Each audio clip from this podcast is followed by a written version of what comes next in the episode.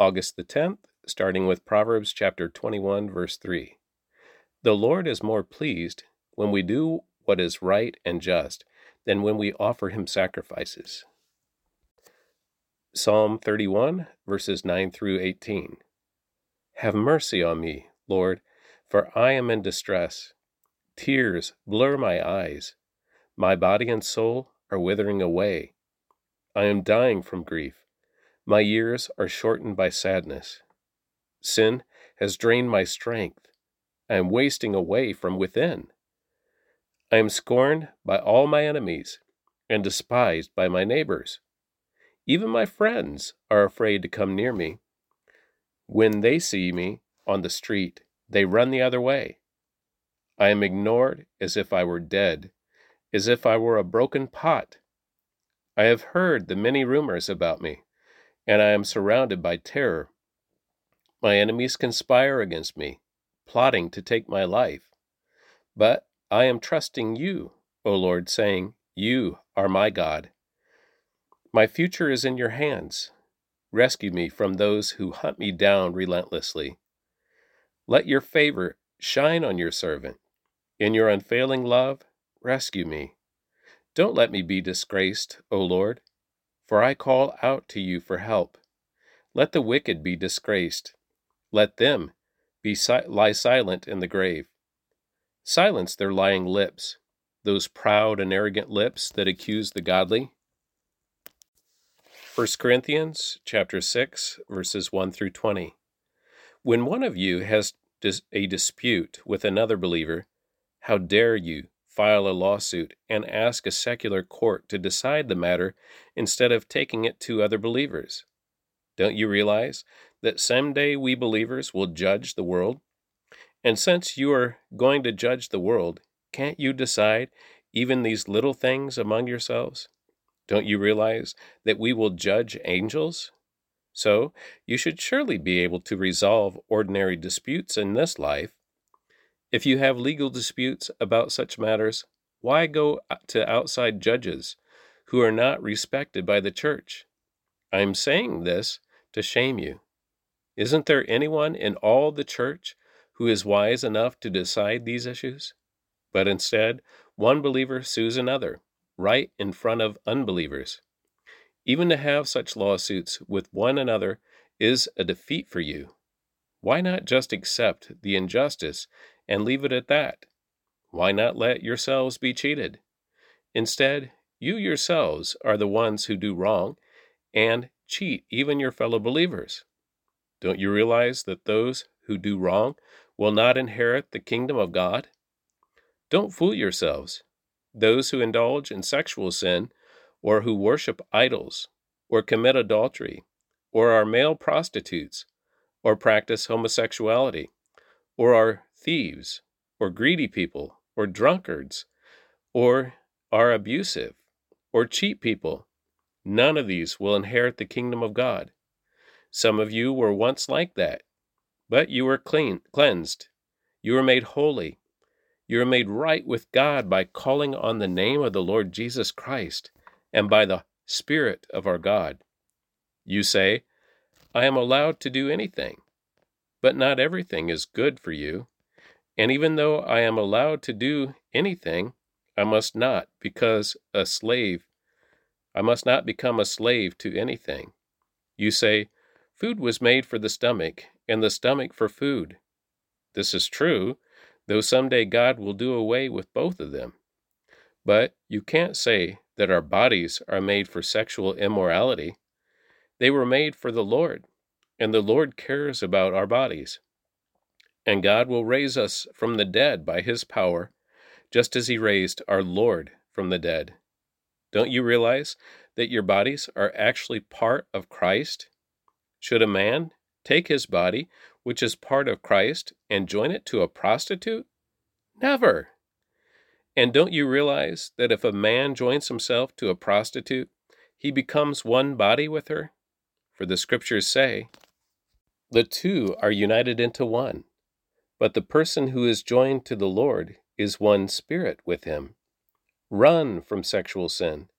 No other sin so clearly affects the body as this one does, For sexual immorality is a sin against your own body. Don't you realize that your body is the temple of the Holy Spirit who lives in you and was given to you by God? You do not belong to yourself, for God bought you with a price, a high price. So you must honor God with your body. Ezra chapter 10, verses 1 through 44. While Ezra prayed and made this confession, weeping and lying face down on the ground in front of the temple of God, a very large crowd of people from Israel, men, women, and children, gathered and wept bitterly with him.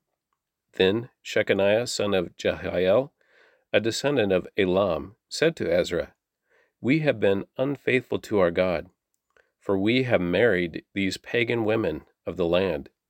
But in spite of this, there is hope for Israel let us now make a covenant with our God to divorce our pagan wives, and to send them away with their children. We will follow the advice given by you and by the others who respect the commands of our God. Let it be done according to the law of God. Get up, for it is your duty to tell us how to proceed in setting things straight. We are behind you, so be strong and take action. So Ezra stood up and demanded that the leaders of the priests and the Levites and all the people of Israel swear that they would do as Shecaniah had said, and they all swore a solemn oath. Then Ezra left the front of the temple of God and went to the room of Jehohanan, son of Eliashib. He spent the night there without eating or drinking anything. He was still in mourning because of the unfaithfulness of the returned exiles. Then a proclamation was made throughout Judah and Jerusalem that all the exiles should come to Jerusalem. Those who failed to come within three days would, if the leaders and elders so decided, forfeit all their property and be expelled from the assembly of the exiles. Within three days, all the people of Judah and Benjamin had gathered in Jerusalem, this took place on December 19th, and all the people were sitting in the square before the temple of God. They were trembling, both because of the seriousness of the matter and because it was raining. Then Ezra the priest stood and said to them, You have committed a terrible sin. By marrying pagan women, you have increased Israel's guilt. So now confess your sin to the Lord, the God of your ancestors and do what he demands. Separate yourselves from the people of the land and from these pagan women. Then the whole assembly raised their voices and answered, Yes, you are right. We must do as you say. Then they added, This isn't something that can be done in a day or two, for many of us are involved in this extremely sinful affair. And this is the rainy season, so we cannot stay out here much longer. Let our leaders act on behalf of us all. Let everyone who has a pagan wife come at a scheduled time, accompanied by the leaders and judges of, this, of his city, so that the fierce anger of our God concerning this affair may be turned away from us. Only Jonathan, son of Asahel, and Jahzeiah, son of Tikvah, opposed this course of action, and they were supported by Meshullam and Shabbathiah, the Levite. So this was the plan they followed. Ezra selected leaders to represent their families, designating each of the representatives by name. On December 29th, the leaders sat down to investigate the matter. By March 27th, the first day of the new year, they had finished dealing with all the men who had married pagan wives.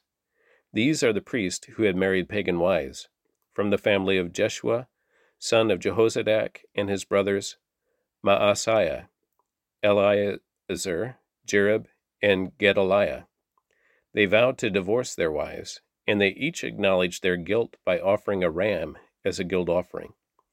From the family of Immer, Hanani, and Zebadiah. From the family of Harim, Maaseiah, Elijah, Shemaiah, Jehiel, and Uzziah. From the family of Pashhur, Elioenai, Maaseiah, Ishmael, Nathaniel, Jozabad, and Elasah. These are the Levites who were guilty Jozabad, Shemaiah, Kelaiah, and also Kelita, Pethiah, Judah, and Eliezer. This is the singer who was guilty, Eliashib. These are the gatekeepers who were guilty, Shallum, Telem, and Uri. These are the other people of Israel who were guilty. From the family of Parosh, Ramiah, Isaiah, Malkijah, Mijamin, Eleazar, Hashabiah, and Benaiah. From the family of Elam, Mattaniah, Zechariah, Jehiel, Abdi, Jeremoth, and Elijah. From the family of Zattu, Elioenai, Eliashib, Mattaniah, Jeremoth, Zabad, and Aziza. From the family of Bebai, Jehonan, Hananiah, Zabbai, Athlai. From the family of Bani, Meshullam, Malluch, Adaiah, Jashub, Sheal, and Jeremoth. From the family of Pahath Moab, Adnah, Kelal, Benaiah, Maaseiah, Mattaniah, Bezalel, Binnui, and Manasseh. From the family of Harim, Eliezer, Ishijah, Malkijah, Shemaiah, Simeon, Benjamin, Malluch, and Shemariah. From the family of Hashum, Mattaniah, Mattatha, Zabad, Eliphelet, Jeremiah, Manasseh, and Shimei. From the family of Bani, Maadai, Amram, Uel, Benaiah, Bedeiah, Kelunhai, Vaniah, Meremoth, Eliashib, Mattaniah, Mattenai, and Jaasu. From the family of Banui, Shemaiah, Shelemiah, Nathan, Adaiah, Macnadebai, Shashai, Sharai, Azarel, Shelemiah, Shemariah, Shallum, Amariah, and Joseph. From the family of Nebo, Jeiel, Mattithiah, Zabad, Zebina, Jaddai, Joel, and Benaiah. Each of these men had a pagan wife, and some even had children by these wives. And that concludes the reading of the Word for August the 10th.